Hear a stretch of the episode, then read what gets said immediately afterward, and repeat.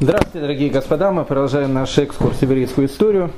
Однажды ближайший ученик э, Балшемтова, которого звали Равдовбер из Межерича, который вошел в еврейскую историю под именем Магит Мимеджерич, Магит из Межерича, сказал такую фразу. Лошадь, которая знает, что она лошадь, она уже не лошадь.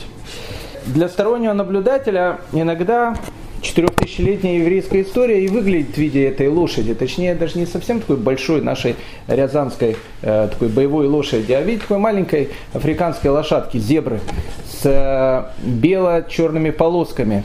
Вот у евреев полоса черная, потом полосатость видно спокойствие белое, потом опять черное, потом опять белое, черное, белое. И так, казалось бы, вся четырехтысячелетняя история, она проходит по такому сценарию. Но это только для стороннего наблюдателя, который, опять же, воспринимает мир э, в материальном таком аспекте, то, что называется в лошадином. Человек же, который видит мир немножко по-другому, он пытается найти некую причинно-следственную связь тех событий, которые происходят в нашей с вами истории. И как сказал Магид Измежевич, э, если лошадь, она знает, что она лошадь, она уже перестает быть лошадью. И поэтому всегда, когда что-то происходит в еврейской истории, какие-то катаклизмы, какие-то несчастья, евреи всегда стараются подумать, из-за чего это произошло. 27 лет страшного террора в Испании с 1391 по 1418 год, который практически разрушил всю еврейскую общину Испании, которая к этому моменту существовала полторы тысячи лет. На последних двух уроках мы об этом говорили, мы будем продолжать э, говорить это и на последующих уроках. Великие мудрецы Испании, великие раввины, они пытаются найти причину этих событий, страшных, которые произошли. Раф Шлома Илями пишет в своем известном Герет Мусар. Мы его цитировали в прошлый раз. Он был свидетелем диспута в Тартосе, который привел к страшным этим событиям, диспут 1412-1414 годов. Пишет Раф Шлома Илями. Ведь мы сами виноваты. Мы забыли, кто мы. Мы хотели жить так же, как живут они. Мы одевали одежды грантов, мы называли себя донами, мы ходили со шпагами, мы уже даже совсем забыли, что мы евреи, нам уже на какой-то момент показалось, что мы есть, э, может быть, те самые лошади. Так тогда пришли они и сказали нам о том, что мы должны снять нашу роскошную одежду и одеть лохмотья.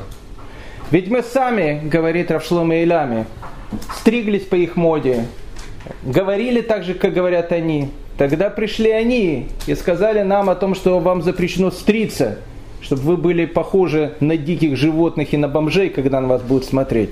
Ведь сами мы, пишет Равшлома Илями, ведь мы забыли, откуда мы пришли и куда мы должны идти. Мы забыли о том, что наш храм находится в, сейчас в развалинах, Иерусалима нету. Мы начали строить себе шикарные дворцы, мы начали строить себе шикарные дома, говоря о том, что Испания и есть наша родина. И тогда пришли они, говорит Равшлома Илями, и переселили нас в лачуги, в самые грязные и дурно пахнущие части города. Причинно-следственная связь.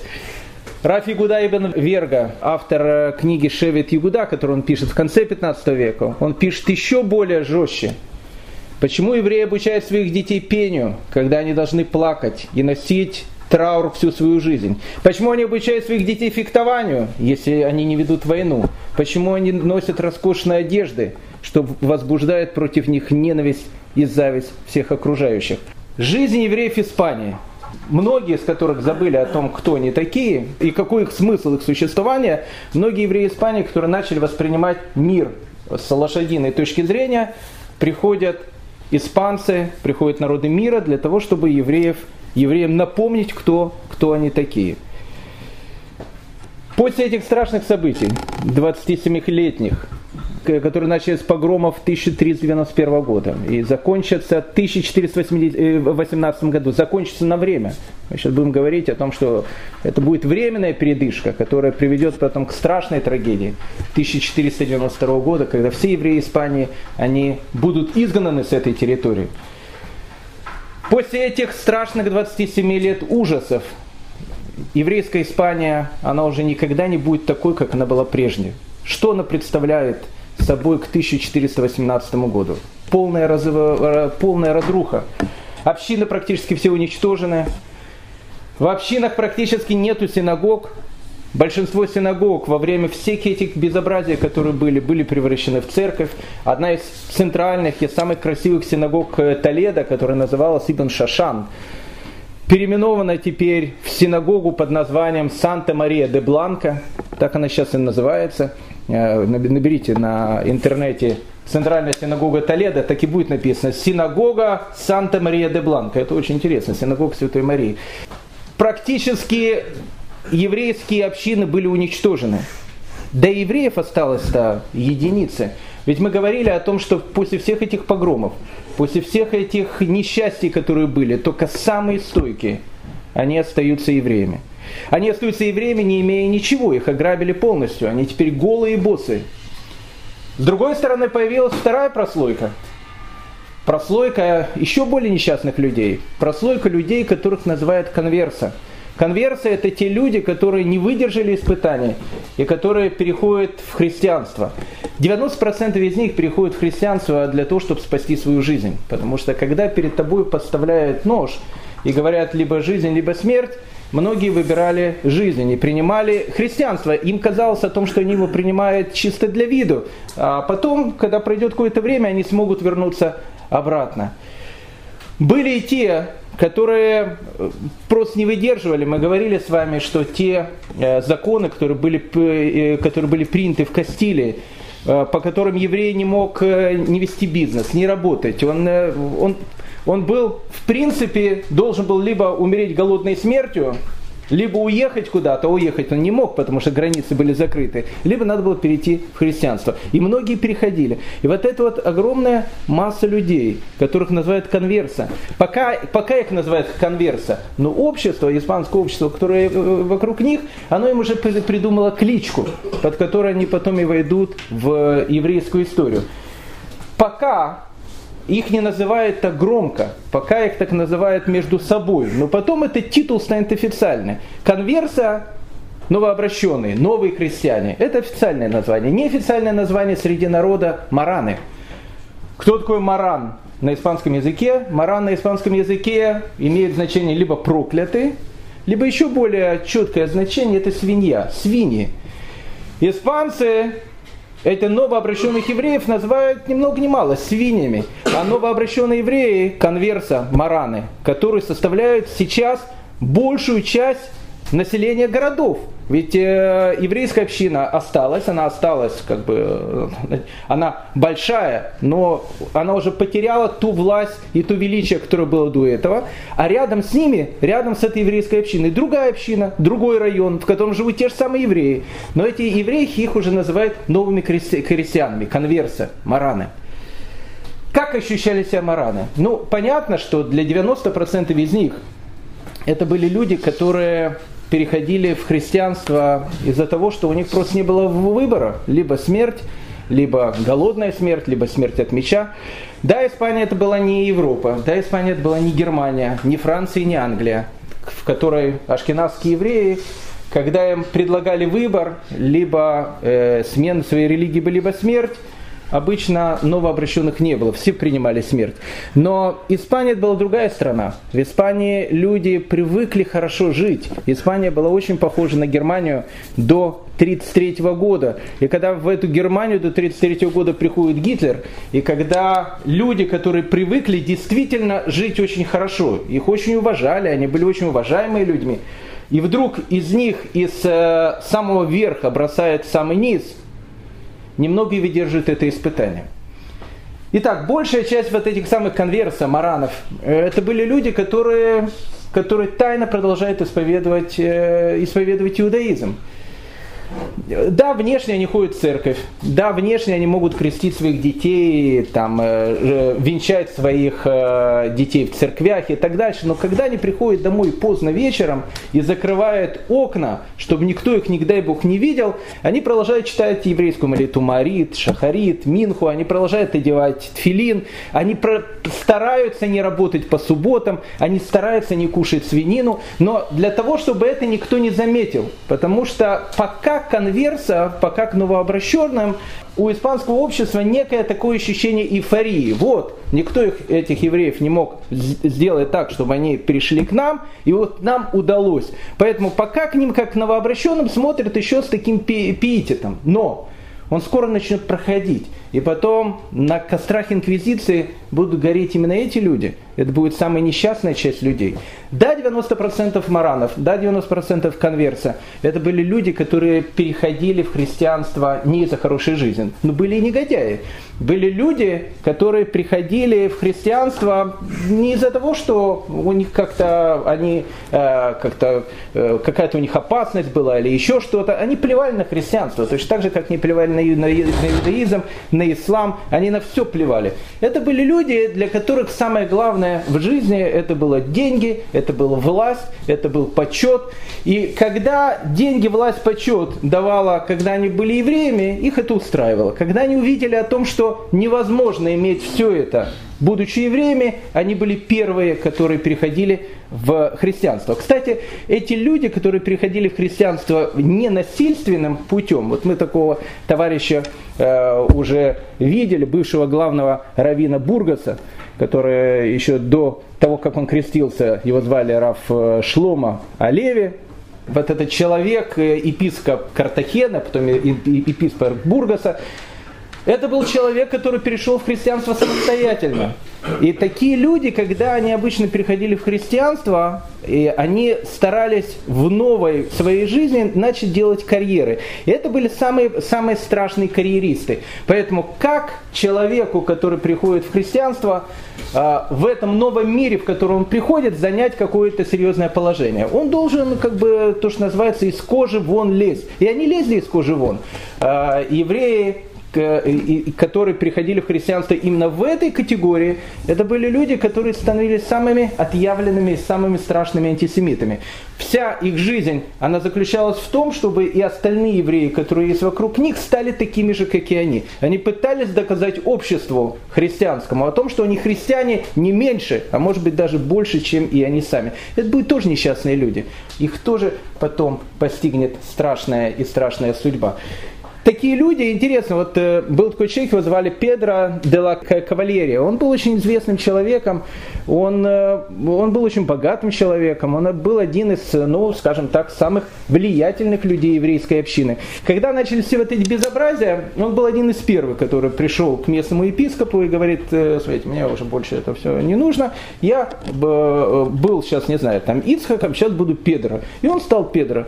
Мало ли в Бразилии Дон Педро много, много в Испании, и из Ициков э, превратились в Дон Педро. Так вот, Педро де ла Кабарьерия, когда он становится э, христианином, одна из первых вещей, которую он делает, в 1035 году он пишет трактат «Христианское рвение против иудеев, сарацинов и неверных». Страшная антисемитская книжка.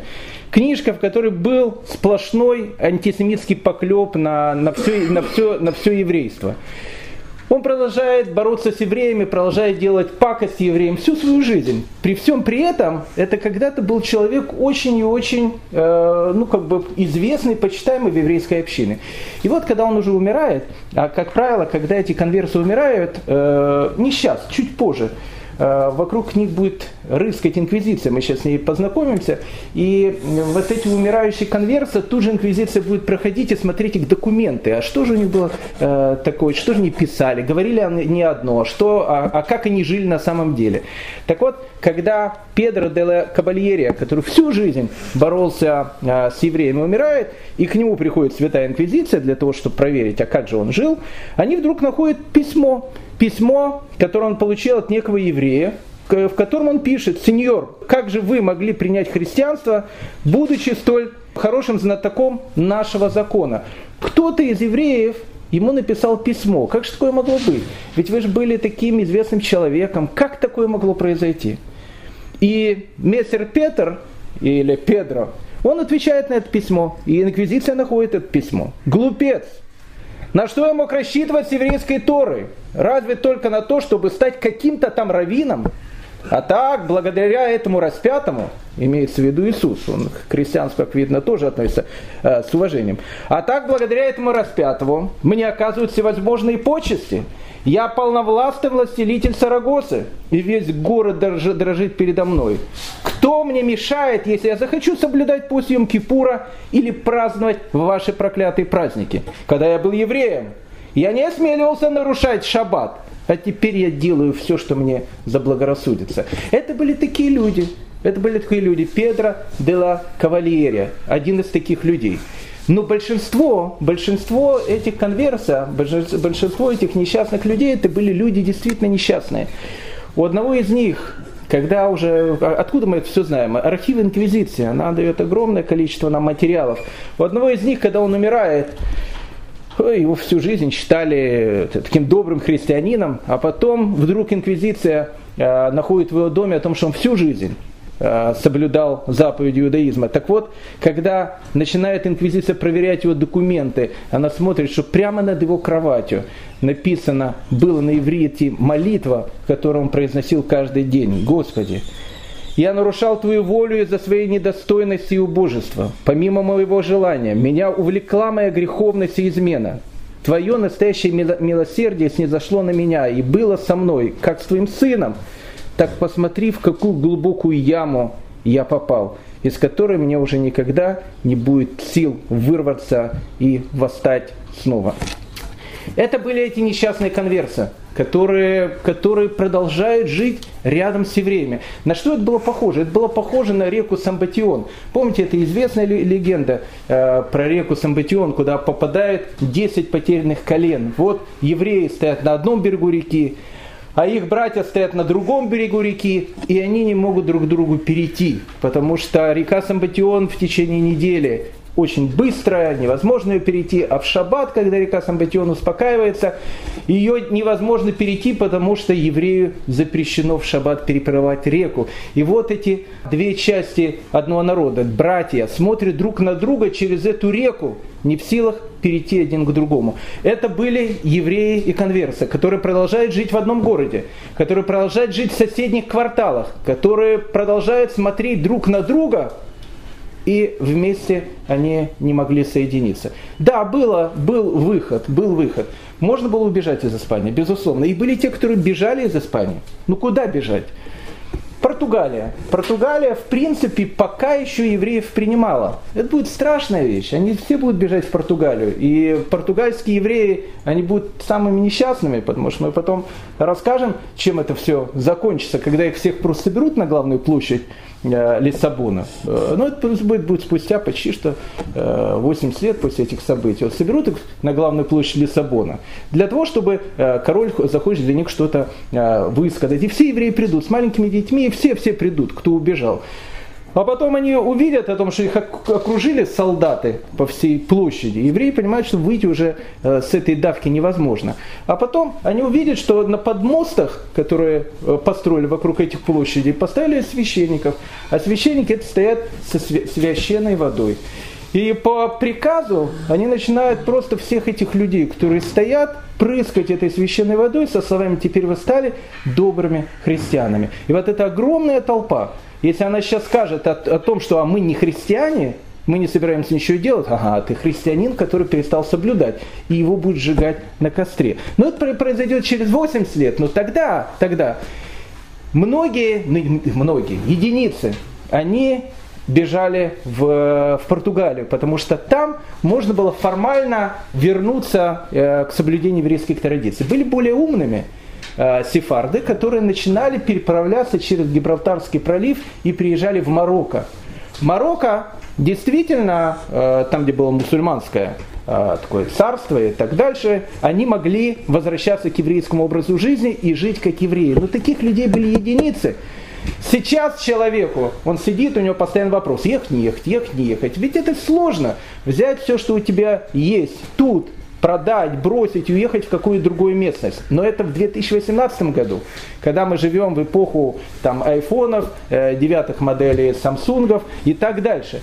А в те времена, в начале 15 века, переезд из города в город был равно, равносилен, не знаю, пожару, потопу и еще каким-то делам. Очень трудно. Но были такие смельчаки, были такие люди и тогда, которые, несмотря ни на что, переезжали в другие страны для того, чтобы жить по-еврейски. Итак, это было все преамбула. А сейчас начало нашего рассказа. Когда Бенедикт XIII, э, папа Бенедикт XIII, о котором мы говорили, антипапа, мы говорили, что тогда было два папы, потом стало три папы. Это был папа, которого признавала только Испания, был папа римский по, по испанской версии. Так вот, э, когда его на соборе в Констанции э, не просто снимают с поста папы, но дают ему еще анафему, его, значит, э, ну, как бы отлучает от христианства и называет засохшей ветвью на цветущем дереве католицизма. Э, э, все люди, которые так или иначе были с Бенедиктом XIII связаны, они тоже попадают в опалу. А все вот эти антисемитские вещи, которые были в Испании, они были с поддержки Бенедикта XIII. Поэтому новый папа, который зовут Мартин V, он, он борется вообще с памятью о Бенедикте XIII. А, может быть, Мартин Пятый и э, не против был того, чтобы паркатых там немножечко попритеснять. Но раз это сделал антипапа, а все, что сделал антипапа, все нужно вычеркивать. Поэтому и это тоже вычеркивается. Да, в Испании у нас были перегибы, говорит Мартин Пятый обращали евреев насильственно в христианство. Это плохо. Это был антипапа. Мы так делать не будем. Вычеркиваем это. Да, евреев в Испании, они сейчас живут э, в статусе животных. Так, так, так тоже неправильно. У них нет никаких прав и, прав и так дальше. Мы так не будем делать. Мы пойдем по другому пути. Почему? Это делал Бенедикт XIII. Он был антипапа, он еще был негодяем и так дальше. Тоже вычеркиваем. И поэтому э, после смерти э, вот этого антипапы Бенедикта XIII Казалось бы, в Кастилии и в Арагоне евреев, которые, для которых была эта страшная волна этих несчастий, которая была, казалось бы, она закончилась, и можно, им нужно вздохнуть свободно. Теперь евреи могли продолжать жить так, как они жили когда-то. Но как они могут продолжать жить, как они жили когда-то, если когда-то это были люди состоятельные, богатые, а сейчас это люди, лишенные всего. Сейчас это люди, которых, как мы с вами э, говорили, выгнали из своих домов, забрали все, что у них было, заставили жить на свалке, сделали их бомжами, а теперь говорят, возвращайтесь обратно в город. А возвращаться куда? У них уже нету ничего. Это было очень страшное время в, в еврейской общине. И э, тогда, конечно, спасение оно происходит благодаря лидерам еврейской общины. И таким человеком был человек, которого звали Раф Авраам Бенвениста. Раф Авраам Бенвениста, он был, э, он был очень знатным человеком, он был финансистом, э, математиком, врачом, ну, как принято в те времена. И, и был совершенно блистательным, потрясающим раввином и очень харизматичной личностью. В момент этих погромов, в момент этих преследований, которые длились эти страшных 27 лет, Раф Авраам Бенедиста остался Раф Авраам Бенедиста. Да, он лишился всего. Да, он пошел жить в трущобах. Да, он, он, он жил судьбой своего народа, но он остался Раф Авраамом. И вот тогда, когда наступает вот эта вот белая полоса в этой зебре, и евреям опять дают немножко вздохнуть, Раф Авраам Медидиста начинает делать карьеру. И вскоре он становится очень э, человеком, приближенным к Кастильскому королю. И Кастильский король, который, э, который будет звать Хуан II, мы сейчас с ним познакомимся. Мы с ним уже были знакомы, когда он был мальчиком, мы видели этих регентов, э, которые как бы его растили. Мы вернемся сейчас к нему. Так вот, э, когда он будет финансистом при Хуане II, Хуан II, видя то бедственное положение, которое сложилось у евреев в Кастиле, он назначит Рафа Авраама Бендидиста Равом де ла Корте. Раф де ла Корте, очень интересная, тоже испанская такая вещь, он станет королевским раввином. Королевский раввин, на самом деле, он станет главным раввином э, евреев Кастиле. И вот Раф Бенедиста поставил с собой задачу восстановить еврейскую общину Кастили, которая полностью была разрушена. Он ездит по разным городам. Опять же, он видит эту страшную картину. Нету синагог. Синагоги превращены в церковь. Многие евреи, которые жили вот эти 27 лет в ужасных, э, в ужасных условиях, да, они не перешли в христианство. Но у них выросли дети, которые уже непонятно кто они, ни евреи, ни христиане, у них не было раввинов, у них не было книг, у них не было совершенно ничего. И вот Авраам Бенедиста понимает о том, что еврейскую общину надо, надо как-то возрождать. И он спасает еврейскую общину Испании. Раф Авраам Бенедиста решает собрать в городе в э, Вале-Далиде такой конгресс, конгресс сохранившихся, выживших, выживших евреев Кастилии, на котором должна быть принята некая такана, должна быть принято некоторое решение, как спасать еврейскую общину Кастилию. И вот в э, Валядолиде при, приезжают выжившие раввины Кастилии, и они начинают обсуждать, что же сделать для того, чтобы спасать еврейскую общину Кастилии. Первая вещь, которую говорит Раф Авраам Бенедиста. Мы должны понять одну из основных причин, из-за которой все у нас это произошло. А причины были. Причин, понятно, есть всегда много. Но одна из причин, о которой указывает Раф Авраам Бенедиста, это как ведут себя евреи. Ну, евреи бывают разные, как поется в песне, черные, белые, красные, и, и, и эфиопские бывают, и такие, такие, такие. Бывают евреи более скромные, которые, вот, допустим, делают там свадьбы, ну, такие нормально, ну, скромные. А бывают евреи такие, что они э, на свадьбу отдадут все, что есть, еще войдут в долги, ну, для того, чтобы о его свадьбе, его детей, еще там э, 10-15 лет все тут говорили, о, Рабину еще какая свадьба у детей его была. И так дальше.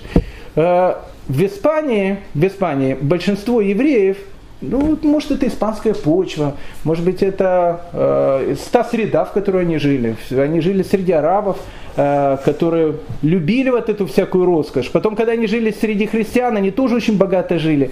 Евреи в Испании, они всегда привыкли жить на широкую ногу. Поэтому мы видим в респонсах, в ответах раввинов, постоянно вот лейтмотивом идет как одеты еврейские женщины. Да, они скромно одеты, но когда они выходят на улицы в, э, в этих э, платьях от Пьер Кардена, и когда их мужья выезжают в супер, в супер дорогих Лексусах, и то и так э, не все в Лексусах выезжают, вот они едут по улицам, а вокруг вот это испанская чернь, большинство из которых живет очень бедно, и они смотрят на них, и, и возникает вот эта вот, э, вот эта мысль, ничего себе, пархаты, вот мы так живем, а они как живут, может быть, они там Испанию нашу продали и так дальше.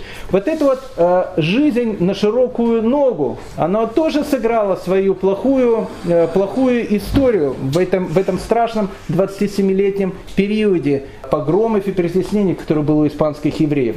Поэтому в Алядалиде Раф Авраам Бенегиста одним из первых указов говорит следующую вещь. Запрещено еврейским дамам выходить в, на, на улицу в супердорогих э, одеждах. Запрещено еврейским э, э, мужчинам выходить в супердорогих одеждах и хвастаться постоянно своим богатством. Как жили евреи, кстати, в ашкенадских странах? Мы уже говорили когда-то это на уроке. В одном ашкенадском, э, в одном германском городе там один э, христианин был приглашен в гости к еврею, он пришел к нему э, в еврейский квартал, и мы говорили это описание, вот он описывает, стоит такой дом, и непонятно, живут ли там люди, либо это какой-то полуразрушенный сарай, а в этом доме живет один из главных и самых богатых людей еврейской общины. Выглядит совершенно ужасно. Но когда ты, говорит, входишь туда и проходишь там один коридор, второй, третий, вдруг ты попадаешь во дворец. Дворец, да, но он находится в середине, а внешне он очень скромный. Внешне он очень как бы неказистый, незаметный. Раф Авраам Бенедист одним из первых указов говорит о том, что евреи Испании должны начать учиться жить более скромно. Запрещено возбуждать ненависть этой толпы, которая, которая может прийти и устроить очередной погром. Э, Раф Абрам Бенедиста на этом э, съезде в Валядолиде э, говорит о том, что каждая еврейская община, в которой есть 15 семей, отныне обязана за свои деньги нанять учителя. Не может быть такое, что еврейские дети бегают по улице голые босы, ничего не уча, не знаю, евреи, не, не евреи. Если в еврейской общине есть 40 человек, 40 семей, она обязана открыть школу. Если в этой общине есть еще больше людей, она обязана открыть ешивы. еврейская жизнь Испании, она должна постепенно начать возрождаться. И она начинает возрождаться. И тут происходит история, которая уже будет связана не с теми евреями, которые выжили, а с теми евреями, которым казалось, что они как-то спаслись. А мы потом увидим, как мы говорили о том, что это были самые несчастные люди, это те самые конверсы, те самые люди, которых будут назвать мараны. Итак, история, которая произошла она очень напоминает старый французский фильм, который называется «Игрушка». Ну, современная молодежь даже не знает, кто такой Чапаев с Петькой, поэтому я не уверен, что они знают, что такое «Игрушка», фильм с Пьер Ришаром. Но те, которые смотрели хорошо, те, которые не смотрели, э, краткое содержание. Я не уверен, что Франсис Вебер, э, режиссер этого фильма, э, слушал нашу лекцию или, или знал про эту историю, а, но Слишком уж она похожа на то, что произошло в этом фильме «Игрушка». Итак, краткий сюжет фильма «Игрушка» про некого э, такого ну, маленького человека, которого играет Пьер Ришар, он журналист, его э, посылают, смотрел вообще кто-то этот фильм «Игрушка»? Никто не смотрел? А, несколько человек смотрели. Его посылают, его посылают э, э, на игрушечный, в игрушечный магазин, который принадлежит очень богатому человеку, которого, по-моему, звали э, Рабаль Каше, по-моему, его так звали. И вот он туда приходит, в этот, значит, магазин, а этот э, Рабаль Каше, он такой олигарх, и в этом магазине у этого Рабаля Каше есть его мальчик, его сын, которого, по-моему, Эрик или как-то звали. И этот Эрик, совершенно избалованный ребенок, он приходит в магазин со своим папой, папе принадлежит полностью весь магазин, он говорит, сынок, все, что ты видишь, можешь взять э, себе, значит, как бы в подарок. И он видит этого Пьер Ришара, который пришел как журналист, говорит, я хочу его, пускай он будет моей игрушкой. Ну, этот говорит, вы что, там, с ума сошли, кто, как игрушка. И этот папа подходит, говорит, послушайте, я не хочу, э, не хочу моего сына тревожить, знаете, у него непростая жизнь, я вам дам денег, сколько вы хотите, пожалуйста, придите ко мне на 2-3 дня, поиграйте с ним, как игрушка, я вам заплачу так, что вы, в общем, обиженными не останетесь. И этот Перешар, он э, едет к нему и там работает с этим, э, как бы, игрушкой для этого, для этого ребенка. Но через некоторое время этот мальчик, он очень привязывается к этому Пьер Ришару, Пьер Ришар очень привязывается к нему, потом они там делают какую-то газету, разоблачают этого своего папу, который там, в общем, такой эксплуататор, капиталист и так дальше. В конце концов, этот маленький мальчик, Эрик, уходит от своего папы и приходит к Пьер Ришару, которого он очень полюбил. Это конец фильма, это краткое содержание фильма «Игрушка». Какая, какой вы спросите, имеет это отношение к еврейской истории? Имеет самое прямое отношение, потому что история, которая начинается у нас сейчас, она полностью повторяет весь этот фильм. Жил да был один очень, скажем так, э, обедневший дворянин. У него фамилия была очень красивая, Делуна. Когда-то его предки были богатыми людьми, потом он стал человеком очень бедным, пил, курил, ну, еще не курил, еще э, э, Колумб еще не, не, не, не привез табак. Наверное, матом говорил, я не знаю, что ну, ну такой был простой, простой падший человек. Будучи Дальго, будучи дворянином, но обедневшим, он женился на простой крестьянке. Э, у них рождается ребенок. Когда он родился, его назвали Альвара. Но этот Делуна, он своего сына не любил, потому что, ну, как бы, он дворянин, родился он от какой-то простой крестьянки, жизнь не удалась, и как бы бил этого ребенка бедного. И э, когда этому э, маленькому Альвара Делуна было 7 лет, он умирает. И вскоре умирает его и бедная мама. У Альвара де Луна были какие-то э, родственники в Толедо, которые взяли его себе на воспитание. Он был очень таким э, приятным молодым человеком. Очень приятно, очень симпатично, очень веселый такой был. И вот в этот самый момент э, в королевском дворце к королеве э, Каталине нужен э, очередной паш. Кто такой Каталина? Ну, мы это, об этом говорили в прошлый раз, но для того, чтобы имен много, давайте напомним, чтобы люди как бы не путались. Мы говорили о том, что в Кастилии был маленький принц, который должен стать королем. Но когда умер его папа, ему было всего лишь 3 или 4 года, звали его Хуан II, э, он будет будущим королем, мы о нем будем говорить. Но пока он был маленький, Испанией правили регенты. Мы говорили про этих регентов. Первым регентом была его несчастная антисемитка мама, которую звали Каталина.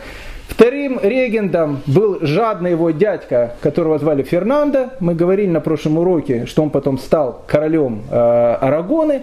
А третьим его регентом был вот этот наш э, де, э, де Санта-Мария, выкрест, э, который был когда-то главным раввином э, Бургаса, а сейчас стал э, епископом Картахена, а потом епископом Бургаса. Вот это был его регентовский совет. Ну, как жил этот маленький Хуан II? Да плохо он жил. Мама его думала о власти, как бы сохранить сыну власть. Дядька его думал, как бы тоже власть иметь. Еврей этот выкрес думал, как бы евреям гадость сделать. Никто на этого бедного Хуана не смотрел. Он рос совершенно одиноким, ну, прям как этот Эрик в фильме «Игрушка». И вот э, Каталине, она уже относительно пожилая женщина, э, потому что это было за два года ее смерти, умерла она в возрасте 45 лет от инсультов. Тогда считалось, что 45-летняя женщина это уже старуха, уже, ну скажем, скончалась в довольно пожилом возрасте. Так вот, э, когда ей было года 43, э, уже на старости лет, что называется, в те времена, его устраивает этого Альвара пажом королеве. Ну, что такое паж? Паж это такой, ну, там, принеси, унеси, такой официант туда бегает. Туда. Он должен быть симпатичный, смазливый и, э, ну, в общем, ну, паж. Что такое? Паж. Так вот, когда этот бедный Альвара, у которого нет ни мамы, ни папы, ничего нету, сам он воспитывался в такой, в такой несчастной семье, э, он почему-то сблизился с этим маленьким принцем Хуаном. Они действительно очень как подружились. Это была странная дружба. Хуану было там лет 5, Альвара было уже лет 18. Ну, как-то они так играли друг с другом, э, бегали, какие-то игры делали. Каталина, э, мама этого Хуана, увидев это, сказала, а почему бы Альвара не сделать э, пажом, игрушкой для маленького этого Хуана. И она его сделала пажом. И Альвара стал игрушкой этому маленькому Хуану. Ну, прям как в фильме. Он с ним игрался, он его очень полюбил. Альвара все воспринимали как игрушку. Ну, такой смазливый, такой хе-хе, ха-ха, бегает, прыгает и все. И никто его серьезно не воспринимал. Э, и в этом была ошибка, конечно. Но на самом деле Альваро де Луна был человеком очень благородным, очень умным, который действительно по-человечески привязался к этому маленькому принцу э, Хуану II. Он настолько к нему привязался, что этот Хуан II никуда уже не мог ни ходить, ни идти без того, чтобы э, рядом с ним не был э, вот этот, э, ну, его друг, которого он считал другом, этот, его паш, которого звали Альвара. И тут 2 э, июня 1418 года умирает его мама Каталина, и э, в скорости собирается совет в городе Герое Мадриде, в котором э, говорится о том, что Хуан II, которому на этот момент было всего лишь 14 лет, его нужно назначить королем. Регенты уходят, король остается один, и вот 14-летний Хуан II, он становится королем Кастилии, могущественным королем Кастилии. Ну, какое отношение к 14-летнему пацаненку, который стал королем? Понятно, но что, что 14-летний пацаненок может делать? И тут начинаются вот эти закулисные игры, борьба за влияние. Кто на самом деле будет править Испанией? Кто на самом деле будет править Кастилией? Ведь 14-летний пацан, он в игрушки играет. А он с этим еще Альвар, они бегают, прыгают, там, не знаю, в перестрелки какие-то играют. Ну, игрушка такой, с первым шаром. Э, пускай он бегает с этим Альвара. А люди более серьезные, они будут как бы руководить страной. И вот начинается идти вот эта вот борьба за власть. Кланы. Дядьки туда, дядьки сюда. Один из главных, э, один из главных людей, который э, хочет как бы занять ведущую роль в руководстве Кастилии, был двоюродный брат этого Альвара, которого звали Энрике. Так получается о том, что с одной стороны король есть, а, а с другой стороны короля как бы нет. Номинально он есть, а не номинально страной правят другие люди. На Альвара, который был игрушкой у этого Энрике, э, у этого Хуана II, ну опять же смотрит как на игрушку, никто его всерьез не воспринимает. А, а Альвара со своим э, другом маленьким этим королем Хуаном, он продолжает говорить, он говорит, Ваше Величество, смотрите, ну как бы вы, вы король, вы король страны. На самом деле, вы видите, у вас нет ни власти, ничего. Вами как марионеткой пользуются одни, вторые, третьи. А, Хуан II, э, будучи королем, он был интересным королем, его постоянно оберегала охрана той партии, которая сейчас начинала реально руководить страной, чтобы, не дай бог, другая партия не взяла этого мальчика и не сказала, теперь ты будешь, значит, как бы от нашего имени работать. Поэтому у него была вокруг охрана, э, никого его, никому его не допускали. Единственное, кто был рядом с ним, это был этот самый Альвара. И вот однажды Альвара говорит Хуану, второму, говорит, Ваше Величество, есть единственный выход для того, чтобы вы стали настоящим королем. Он говорит, какой? Мы должны убежать из дворца. Пока мы не убежим из дворца, ничего хорошего тут не будет. И он говорит, ну давайте убежим из дворца, я же король, я могу делать все, что угодно. Говорит, Ваше Величество, вы, вы ничего не можете делать. Мы выйдем с вами, пройдем 10 метров, вас вернут сюда, мне отрубят голову, а вы опять будете сидеть в вашем тронном зале. И все скажут, что вас хотели похитить. И вы опять будете сидеть и делать то, что вам говорят. Нам нужно бежать из дворца. А как бежать? Он говорит, единственный способ, как мы можем убежать, это во время охоты. Когда мы с вами пойдем охотиться, за нами мы можем вперед на конях уехать. Нам нужно найти с вами какой-то замок. Мы придем в этот замок и скажем, что вот король из этого замка скажет, я убежал из дворца, и теперь я буду находиться здесь. Ну, как бы план изначально, может, был хороший, но как-то изначально он э, начал не клеиться. Они действительно э, убежали в какой-то замок, потом, когда они пришли в этот замок подготовленный, они увидели, что ну, больше, чем дня осады он не выдержит, они поняли, что это плохо, поехали чуть дальше, нашли другой замок, который назывался э, Мальтельбан, и они поселились в этом замке. Через некоторое время Королевскому совету, который возглавляет двоюродный брат э, нашего Хуана II, которого зовут Энрике, приходит сообщение о том, что король-то пропал, короля, значит, похитили. Кто похитил, наверное, какая-то партия, которая против э, этого Энрике выступает. И Энрике вместе с войсками окружает замок, где находится король. Окружает замок, Король говорит, я требую, чтобы сняли осаду замка. Я король. Я могу делать все, что я хочу. Энрике ему говорит, Ваше Величество, послушайте, вас на самом деле похитили. Мы к вам пришли вас спасать. Скажите нам, кто вас похитил, мы ему голову оторвем, и все, и... а мы будем тут стоять вокруг замка, вас охранять. Хуан II говорит, нет, вы должны отсюда уйти я король, я требую, чтобы вы отсюда ушли. Нет, войска будут здесь стоять, вас охранять, не дай бог, чтобы вам никто ничего плохого не сделал. И тогда Хуан II спрашивает у своего этого э, друга, Альвара де Луна, игрушки свои, а что делать? Э, ситуация такая, плохая. И он говорит, мы должны начать кричать на всю Испанию о том, что короля Испании держит сейчас в осаде, и он король в плену. И начинают распространять по всей Испании эти разговоры. И когда их начинают распространять, этот Эльвира, этот Энрике понимает о том, что он проиграл. И Хуан II действительно становится полновластным королем Испании. Но он еще маленький мальчик, а кто становится действительным королем, действительным человеком, который правит Испанией, становится его друг Альвара де Луна. Альвара де Луна, запомните это имя, он очень известный э, будет человек в, в нашей истории. Альваро де Луна. Он был необычный человек, это был реформатор. Первая вещь, которую он говорит Хуану II, мы должны полностью переделать всю эту страну. Посмотрите, как живет страна, он говорит. Страной, страной правят два лагеря.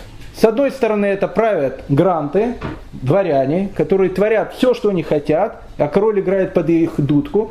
С другой стороны это олигархия городов. Это богачи, которые живут в крупных городах, у которых есть огромные деньги. Они тоже, тоже руководят, страной руководит не король, страной руководит кто-то другой.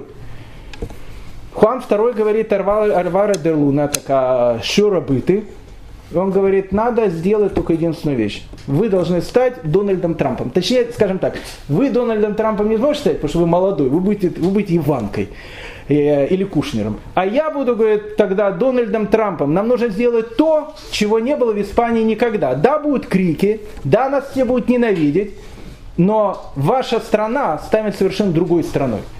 Хуан II говорит, э, что делать? Да, Альваро де Лун становится премьер-министром. То есть он становится человеком, который, в принципе, руководит сейчас страной. Он говорит, мы должны полностью поменять состав этой страны. Кто сейчас руководит страной? Страной руководит знать у которых мозгов, может, нету, но есть э, имена, э, щиты, есть э, длинная дворянская история и так дальше. А страной должны руководить нормальные умные люди. А нормальные умные люди не обязательно будут дворянами, это могут быть простые люди. Точно так же, как был сам Альвар де Луна. Да, папа у него был дворянин, а мама у него была простая, простой такой человек и во дворец начинает приглашать людей, которые не имеют никакой э, связи ни с олигархией местной, ни со знатью местной. Просто толковые, умные люди, которые были в Испании, но на, на которых никто не обращал внимания. И всех их приглашает во дворец. И они начинают руководить страной. Понятно, что за такие реформы демократическая партия Кастилии сначала сказала, что э, на Хуана II э, он стал благодаря русским хакерам, и еще какие-то вещи начались быть. То есть, то есть э, Альваро де Луна становится Трампом в Америке. То есть все, что он делает, это все подвергается полной критике, потому что все, что он делает, он был совершенно невероятно в Кастилии, в Кастилии того времени. Альваро де Луна не был антисемитом. Он был человеком простым. Он, э, у него не было всяких этих э, предрассудков по, по, по поводу евреев. Он понимал, что его должны окружить люди, которые будут преданы ему и королю. А он был предан королю. То есть все, что он делал, он не собирался становиться королем. Все, что он делал, он действительно делал ради этого Хуана II, к которому, к которому он искренне очень хорошо относился. А какие люди могут быть верными и умными людьми? Есть такие люди. А кто это люди? Это евреи, которые либо остались евреями. Евреи всегда были преданы королю. Всегда. Почему? Потому что король был единственным человеком, который мог их защитить во время погромов. И конверса. Конверса, на самом деле, их много. Тех, кого называют маранами. Конверсия теперь христиане. Если они христиане, они могут заниматься всем чем угодно. За 20 лет, которые прошли с момента перестройки, имеется в виду той перестройки, когда закончились погромы, и когда начинается вот сейчас, вот 40-е годы 15 века, прошло 20-25 лет с этого момента, эти бедные конверсы, которые не имели ничего, сейчас сделали огромное состояние, они стали очень богатыми людьми, они стали очень влиятельными людьми. И эти влиятельные люди конверсия, и им уже никто не может сказать, не лезь власть, не иди туда, не иди сюда, они христиане, они могут делать все, что угодно. Но с другой стороны, они живут в отдельных кварталах своих конверсия, э, ну как христиане. Но все в городе это прекрасно понимают, а что же вы в отдельном квартале живете, если вы такие, как мы. Их было очень много, и они были очень влиятельной прослойкой. И Альваро де Луна делает свою ставку на евреев – и делает свою ставку на конверсия. В его правительстве попадает огромное количество евреев, очень умных евреев, которые э, начинают Кастилию поднимать из этой экономической ямы, в которой она находилась, и делать из нее супер развитую европейскую страну. Конверсия и евреи. Ну, как вы понимаете, э, отношение к Альваро де Луна было как Трампу. А кто за этим Альваро де Луна вокруг него крутится? Понятно, кто крутится. Евреи и конверса. Люди, которые сейчас стали... А конверса в городах стали люди ненавидеть. Почему ненавидеть? Потому что они за эти 20-25 лет, которые, за которые прошли после этой перестройки, когда евреи начали делать все, что они хотели в Кастилии, они поднялись и стали одними из самых влиятельных людей городов. Они были очень умные, они были очень образованные. С евреями любили вести дела, потому что они всегда вели дела очень честно. И поэтому так получалось, что руководители больших предприятий, там, я не знаю, там, фирм, юристы, все кто угодно, это были евреи. Может, не евреи-евреи, евреи-конверса, но какая разница, они-то были евреями. И вот Де Луна, Альваро Де Луна, он говорит, надо сделать еще одну реформу. Какую реформу? До этого во всех городах Кастилии были понятия, у них были городские советы. Эти городские советы избирали мэров городов. Мэров городов избирали тех людей, которых избирал городской совет этого города. Очень часто эти городские советы, они тормозили и реформы, и ставили палки в колеса там, королю и так дальше. Альваро де Луна, который, как Трамп сейчас делает полную такую реформу, строит стены там вокруг Мексики и так дальше, он говорит, смотрите, это, это безобразие надо прекращать. Губернаторов буду назначать я. Я буду назначать губернаторов, я буду назначать судей, я буду назначать тех людей, которые будут руководить городскими советами. И он назначает их. И по большей части он их назначает тоже евреями. Ну, может, не евреями, конверса. Но получается ситуация, когда эти конверса, они действительно окружают этого Альвара де Луна, они начинают делать в городах реформы, в стране реформы и так дальше. Понятно, что все это может закончиться цепной реакцией и взрывом. Но взрывом каким? Если к еврею то можно подойти и сказать, ты жид пархатый, не принимаешь там нашу религию и так дальше, и устроить погром, то с конверсией так не получится. Почему? Потому что конверсы, они христиане. Точно такие же, как все остальные. На основании чего ты их будешь выгонять? На основании чего ты их будешь громить? Но был бы цель, повод всегда найдется. Вся эта трагедия, она начнется в городе Героя Толедо, в столице Кастилии. Ну, мы когда-то говорили, Толедо когда-то был арабским городом, там была процветающая еврейская община. Потом, когда Альфонс VI в 1085 году завоевал Толедо, Толедо был один из первых городов, которых христиане завоевали. Он становится христианским городом. А, он состоял из кого? Он состоял из мусульман и состоял из евреев. Мусульманам было куда бежать. Они бежали в те королевства Испании, которые еще оставались арабскими. А евреям куда было бежать? Евреям было бежать некуда, и они стали жить в Толедо. И Альфонсо VI и другие короли, которые были, они евреев очень ценили. Мы об этом, мы об этом когда-то говорили. Очень ценили. Почему? Потому что евреи были очень образованные, очень умные и очень преданные королю люди. Евреи в Толедо становятся одной из самых таких знатных и уважаемых прослоек. Но потом происходят эти страшные события. Сначала погром 1391 года, когда э, большая часть еврейской общины Толеда за то, что она не хотела прийти к христианству, просто вырезали. Какая-то часть евреев Толеда насильно перешла в христианство. И после этого страшного погрома 1391 года уже не было той процветающей еврейской общины. А потом начались вот эти указы э, в Кастилии 1412-1414 годов, 15 года, когда э, евреи были лишены абсолютно всех своих прав, и тогда из той маленькой прослойки евреев, оставшейся в Толедо, большая часть тоже насильно перешла в христианство, и как бы в Толедо к 40 годам 15 века евреев практически не было. То есть, ну, как бы там была маленькая еврейская община, очень несущественная, на нее мало кто смотрел. Но рядом с этой маленькой, несущественной э, еврейской общиной находилась большой квартал, в котором жили конверсы. Конверсы это тоже были евреи, которые стали сейчас христианами, и которые за эти 20-25 лет вот этой свободной жизни, когда можно было то, что называется, свободно вздохнуть, стали очень и очень влиятельными людьми. И тут, в принципе, э, продолжается наша история. В свое время, в 1398 году, король Энрике III, папа нашего этого э, э, молодого короля Хуана II, назначает мэром Толеда человека, которого звали Перо де Аяла.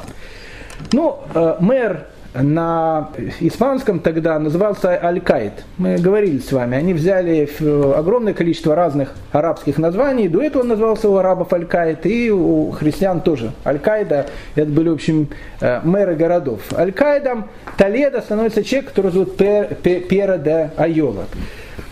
В тот момент, когда э, маленький этот Хуан II, он только становится королем, ему было 14 лет, мы говорили, вот были э, борьба за власть кто, э, кто будет влиять, кто будет стоять на какой, э, на какой из партий, которые э, будут за короля. Так вот, э, Пьера де Айола он поставил не на ту э, карту, он поставил на карту двоюродного брата короля, и когда э, э, Альваро де Луна становится премьер-министром, в принципе, мэр Толедо, он как бы становится человеком, который, который был против них. Его надо сбросить с этого поста. Но Альваро де Луна был человеком очень умным. Он видел о том, что Пьеро де Айола был человек толковый человек, э, действительно, который хорошо руководил этим городом, он продолжает оставлять мэрами. Потом в 40-е годы в 1440-1441 году Гранды, они устроили восстание, бунт против короля. Ну, даже не совсем против короля, против Трампа, против э, Альвара де Луна. Но этот бунт по, э, потом, э, значит, э, задавили, а вот этот Пьеро де Айола, в момент этого бунта, он тоже поставил не на ту карту. Он был на той карте, которая была против Трампа, против Альвара де Луна. Очень жестко было. Все, которые были за Альвара де Луна в городе, он их казнил, он их выгонял, он устроил там страшный террор. И когда Альвара де Луна и Хуан II не побеждают в, в этом восстании против них в 1441 году, то понятно, что э, карьера Альвара де Луна, как карьера Клинтона, она в принципе подошла своему, своему э, концу. Но Альваро де Луна был человеком очень таким э, известным, просто так его выбросить было очень тяжело, но кого-то нужно было назначить мэром э, столицы. Толедо это как Москва, то есть, э, в общем, как бы столица государства. Надо было понять, кого назначить. Надо назначить человека очень преданного королю, очень преданного Альвара де Луна, для того, чтобы в дальнейшем не было никаких эксцессов, которые будут с этим происходить. И такой человек был. Этого человека звали Пьера Сармьента. Пьера Сармьента был человеком очень преданным королю. Почему очень преданным королю? Потому что должность, которую он занимал при королевском дворце, это была одна из самых преданных должностей. Он был человеком, который руководил столом царя. То есть все, что шло королю на стол, проходило через него. Он был тем человеком, который пробовал каждое из явств. Поэтому, как вы понимаете, если человек в те времена, когда отравить другого, это не, не новичком там, э, там э, с, со скандалами, травили часто, отравить кого-то это было то, что, то же самое, что там, не знаю, там плюнуть один раз. Поэтому человек, который руководил столом короля, должен быть самым доверенным человеком короля. И вот Пьера Сармьента был таким доверенным человеком. Всю жизнь он э, был действительно передан королю Хуану II, неплохо относился к премьер-министру Альвара де Луна, но он всю жизнь, знаете, он был как Пушкин, то есть э, Пушкин, э, Альда Пушкин, Альда этот, ну, тоже Державин сказал, вот Альда Пушкин был, но в должности он всегда был не очень большой, он он-то и умер э, не в очень большой дворянской должности. Так вот, Пьера э, Сармьенто, он был человеком преданным королю, но всю жизнь вот так вот как бы, ну как карьера не удалась. Он был, скажем так, чиновником э, второй руки. Но сейчас, когда нужно назначить мэром, мэром Толеда человека, преданного королю, Альваро де Луна и Хуан II понимают о том, что наступил звездный час Пьера Сармьента, и его надо назначить мэром. Его вызывает король к себе и говорит, ты мне многие годы служил там э, правдой, и ты, я знаю, насколько ты предан. Я хочу предложить тебе должность. Ваше Величество, все, что предложите, все приму с большой благодарностью. Я хочу тебя сделать мэром Толеда, Аль-Каидом Толеда. Ну, для Пьера Сармента это, ну, как бы это все. Эта карьера удалась он становится человеком, ну это как Собянин в Москве, человек, в принципе, очень, очень, очень э, немаленький. И вот он становится, его как бы назначает, его назначает мэром Толеда. Но вот этот э, человек, который Пьера де Айола, которого сейчас сбросили, это Лужков бывший, то есть, с одной стороны, с одной стороны, как бы он-то его-то сбросили с поста мэра, но с другой стороны, ну, человек, он был с большими связями. Невозможно его было просто так сбросить королю. Да, он выступал против э, Альвара де Луна. Да, он выступал против, э, не против короля, против Альвара де Луна. Но он все равно был человек очень влиятельный. И знакомые у него были очень влиятельные. И Альвара де Луна, будучи умным человеком, он говорит следующую вещь. Давайте сделаем так. Давайте Пьера Сарменто, он будет как бы мэром города. Ну, как бы вот мэром города. А вот э, главой королевского суда, который есть в Толедо, а в принципе это одна из самых больших должностей, мы поставим, поставим этого человека, которого э, Пьера де Айола, пускай он останется главой суда, королевского суда, который будет в Толедо. Как только Пьера Сарменто услышал о том, что только сейчас ему дали, а, а в принципе мэр города, он становится и главой крепости, и мэром города, и главой суда. Вдруг он слышит о том, что его-то поставили мэром города, но главный человек, который будет руководить всеми силовыми структурами, которые будут в городе, не он, а человек, который еще недавно выступал против короля – и у Пьера Сармента снесло башку. Снесло башку настолько, что когда ему э, принесли вот этот указ, а этот указ принесли 15 мая 1446 года, о том, что, уважаемый Пьера Сармента, э, ты-то остаешься мэром, но главой суда мы назначаем, э, назначаем этого Пьера Айола, которого сейчас сбросили с этого поста. Пьеро Сарменто не мог это вынести. Не мог это вынести, он не знал, что делать, но когда человек начинает уже, ну, там, безумие в нем его охватывает, он делает неадекватные поступки. Он сказал, а я отказываюсь, я его не пущу в город. Король э, пишет ему письмо, уважаемый Пьеро, э, я понимаю, что ты человек, наверное, интересный такой, это, это мой приказ. Мой приказ, что он должен приехать, стать главой суда. Он говорит, нет, я его в город не пущу. Ну, и тут э, и король, и Альваро де Луна понимают, что они, скорее всего, с мэром ошиблись. Ну, то есть, ну, как бы Пьера Сармента, когда он был человеком, когда он, который проверял королевский стол, он еще был в адеквате. Но как только он получил власть, у него этот адекват пропал. Значит, надо его с этой должности как-то теперь убрать. Пьера Сармента был уверен, что любая его выходка из-за того, что он на, на протяжении долгих лет верой и правдой служил королю, она пройдет. И начинает судебный процесс. Альваро де Луна говорит, давайте сделаем судебный процесс, давайте действительно посмотрим, кто займет какую должность. Судебный процесс идет два года. В результате этого судебного процесса Пьера де Айола действительно его сбросили со всех постов, он ничего не получил. Но Пьера Сарменто и король, и Альваро де Луна не хотят уже делать полновластным руководителем Толеда. Опасно это. Толедо слишком э, важный город э, в Кастилии. И поэтому Пьера Сармента оставляет мэром, но таким мэром-хозяйственником. Его делают завхозом. Завхозом Толеда. Что значит завхозом Толеда? Вот все, что там дороги, там э, починка домов и так дальше, это все на тебе. Но охрана крепости, но Верховный суд, это все будут делать другие люди.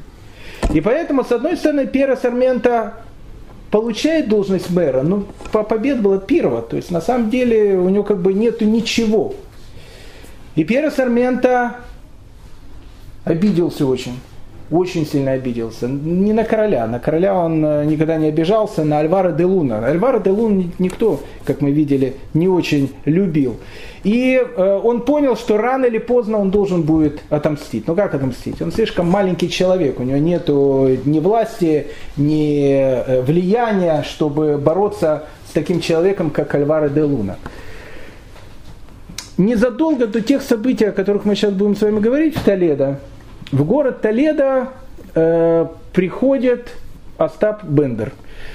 Э, правда, Остапа Бендера тогда звали немножко по-другому, звали его Маркос Гарсия де Мора.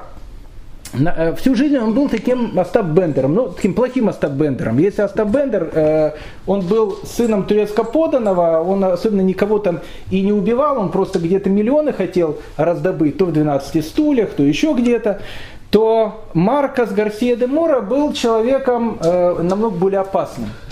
Всю жизнь он выдавал себя за э, сыном очень знатных родителей. Хотя на самом деле он был обычно крестьянин, родился в маленькой деревушке. Всю жизнь он придумал себе какую-то биографию, говорил о том, что он известный грант, что он сын, э, незаконный сын то короля, то еще кого-то. Ну, в общем, э, дети лейтенанта Шмидта кто читал Ильфа и Петрова «Золотой теленок». То есть это был Маркос Гарсия де Мора. Но Маркос Гарсия де Мора при всем при этом был человеком очень плохим. Он был, он был полным негодяем. То есть, ну, просто негодяй. Такой был человек, который называется нерукопожатный. Э, нерукопожатный, потому что он прошивый человек был. Но Со своей паршивостью э, Маркос Гарсия де Мора, его в свое время из Толеда выгнали, но э, за свою карьеру он закончил э, университет, э, он стал юристом. Э, стал юристом, э, практикующим юристом, даже, даже был где-то в судах. Был очень подкупным судьей, все знали, что его можно подкупить и так дальше. Человек, ну, совершенно без принципов, совершенно, ну, полный негодяй.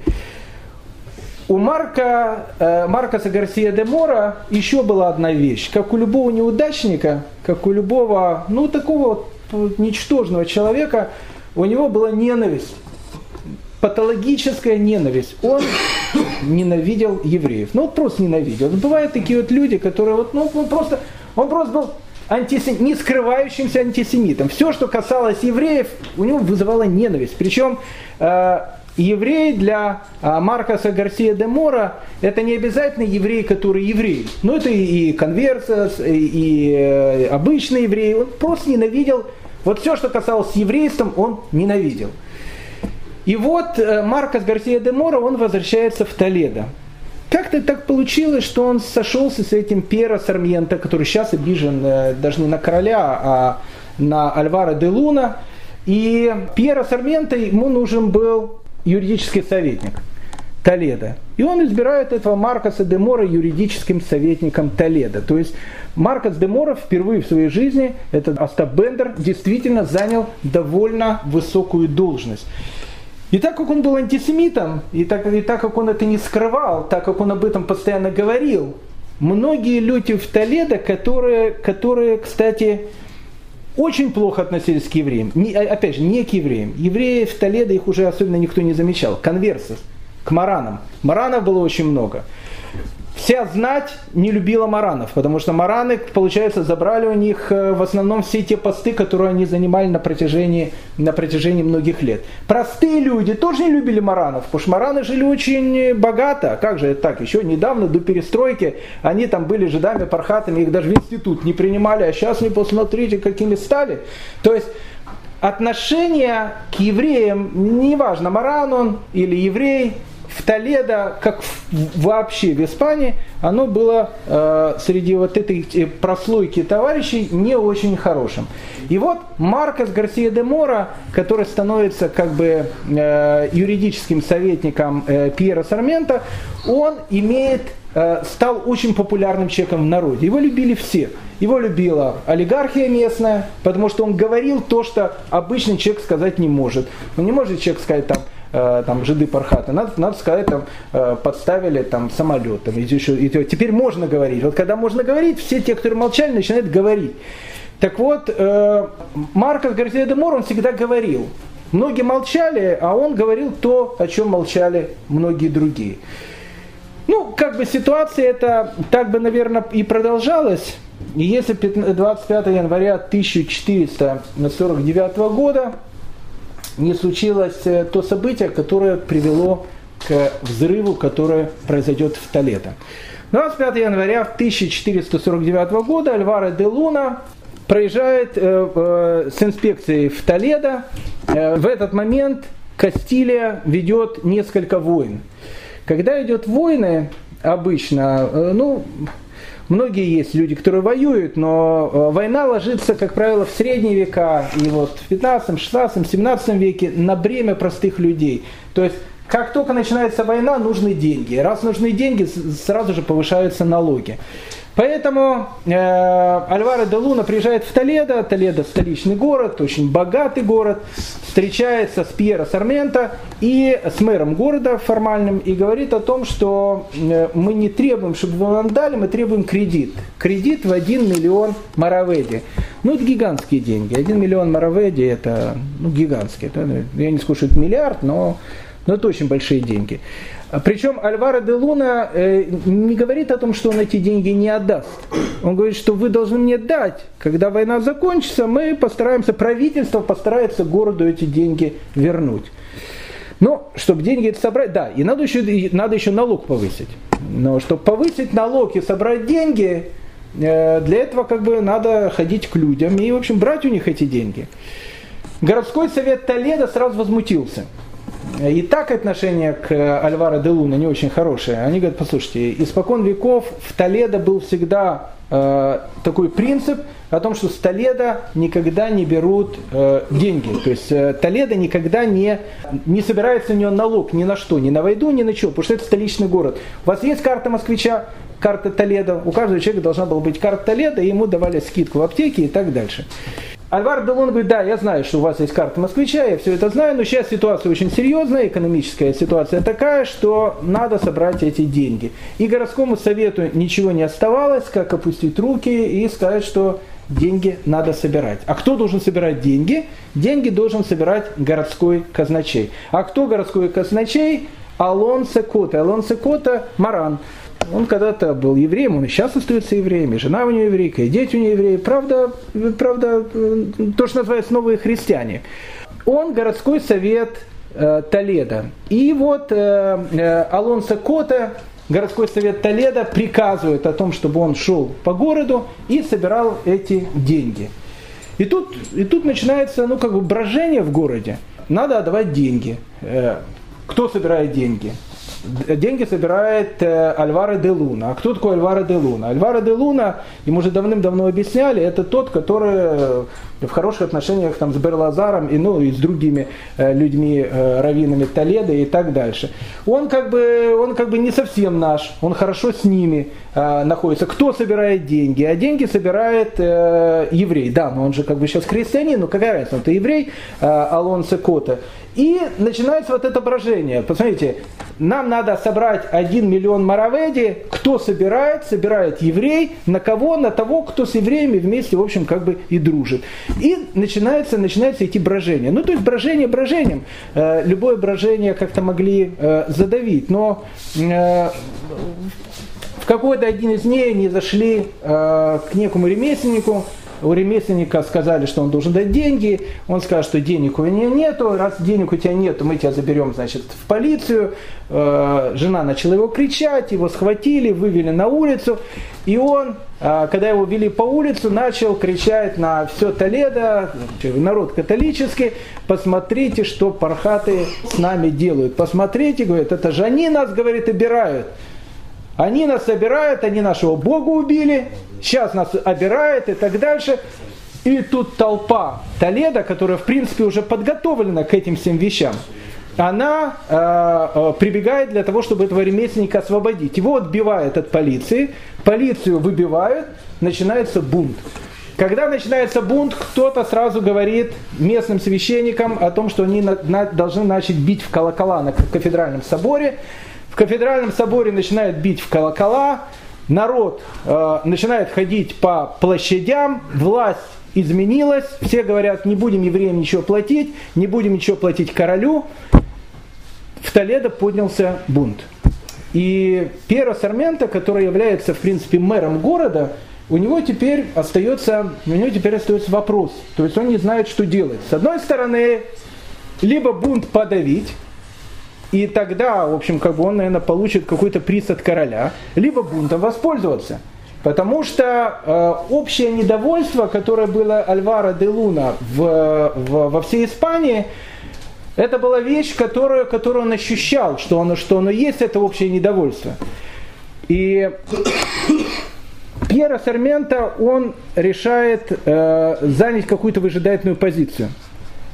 В первую очередь он э, вызвал городской совет, в котором было много маранов, и в котором было много людей из олигархии, и говорит о том, что он хочет, в принципе, сделать, э, ну не то что бунт против царя, а бунт против его премьер-министра, который, в принципе, хочет сейчас ограбить Толедо.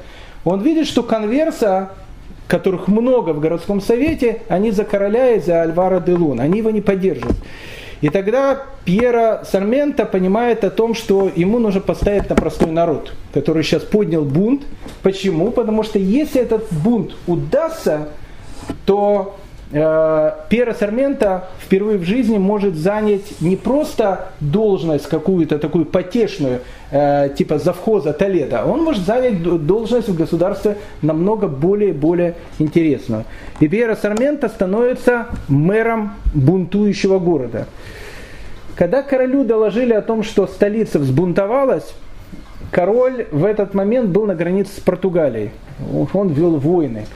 И он скажет, что он армию снимать не будет. Через 2-3 месяца, когда э, закончится кампания, он придет э, в Толедо и он постарается разобраться. Единственное, что он Пьера Сармента написал письмо, в котором было написано о том, что если он как бы имеет голову на своих плечах, он должен срочно подавить бунт и о, и о том, чтобы король дальше об этом не слышал. Потому что если бунт будет продолжаться, то главным виновным будет именно он.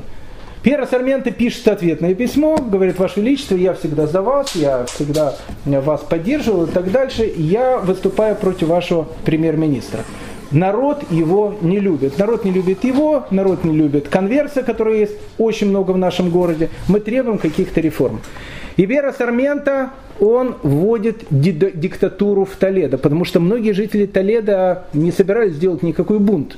В принципе, в 15 веке бунт – обозначал только то, что если бунт будет подавлен, все те люди, которые участвовали в этом бунте, либо лишатся головы, это в худшем случае, а в лучшем случае лишатся всего своего состояния. Поэтому многие богатые люди Толеда не поддерживают этот бунт. И тогда Пьеро Сармента понимает о том, что он должен стать диктатором этого города. Он становится диктатором этого города и э, объявляет Толедо мятежным городом. Как только Толедо объявлен мятежным городом, Тут же э, квартал Маранов, он почувствовал в первую очередь на себе э, именно в том, что в городе произошла революция. Потому что вокруг квартала Маранов начали ходить толпы народа, которые скандировали одни и те же речевки о том, что посмотрите, кто весь э, город наш разграбил, кто делает все гадости, которые тут есть, делают мараны. С одной стороны, еще раз, мараны это христиане. Просто так их объявить о том, что они там э, Бога нашего распяли и так дальше не получится.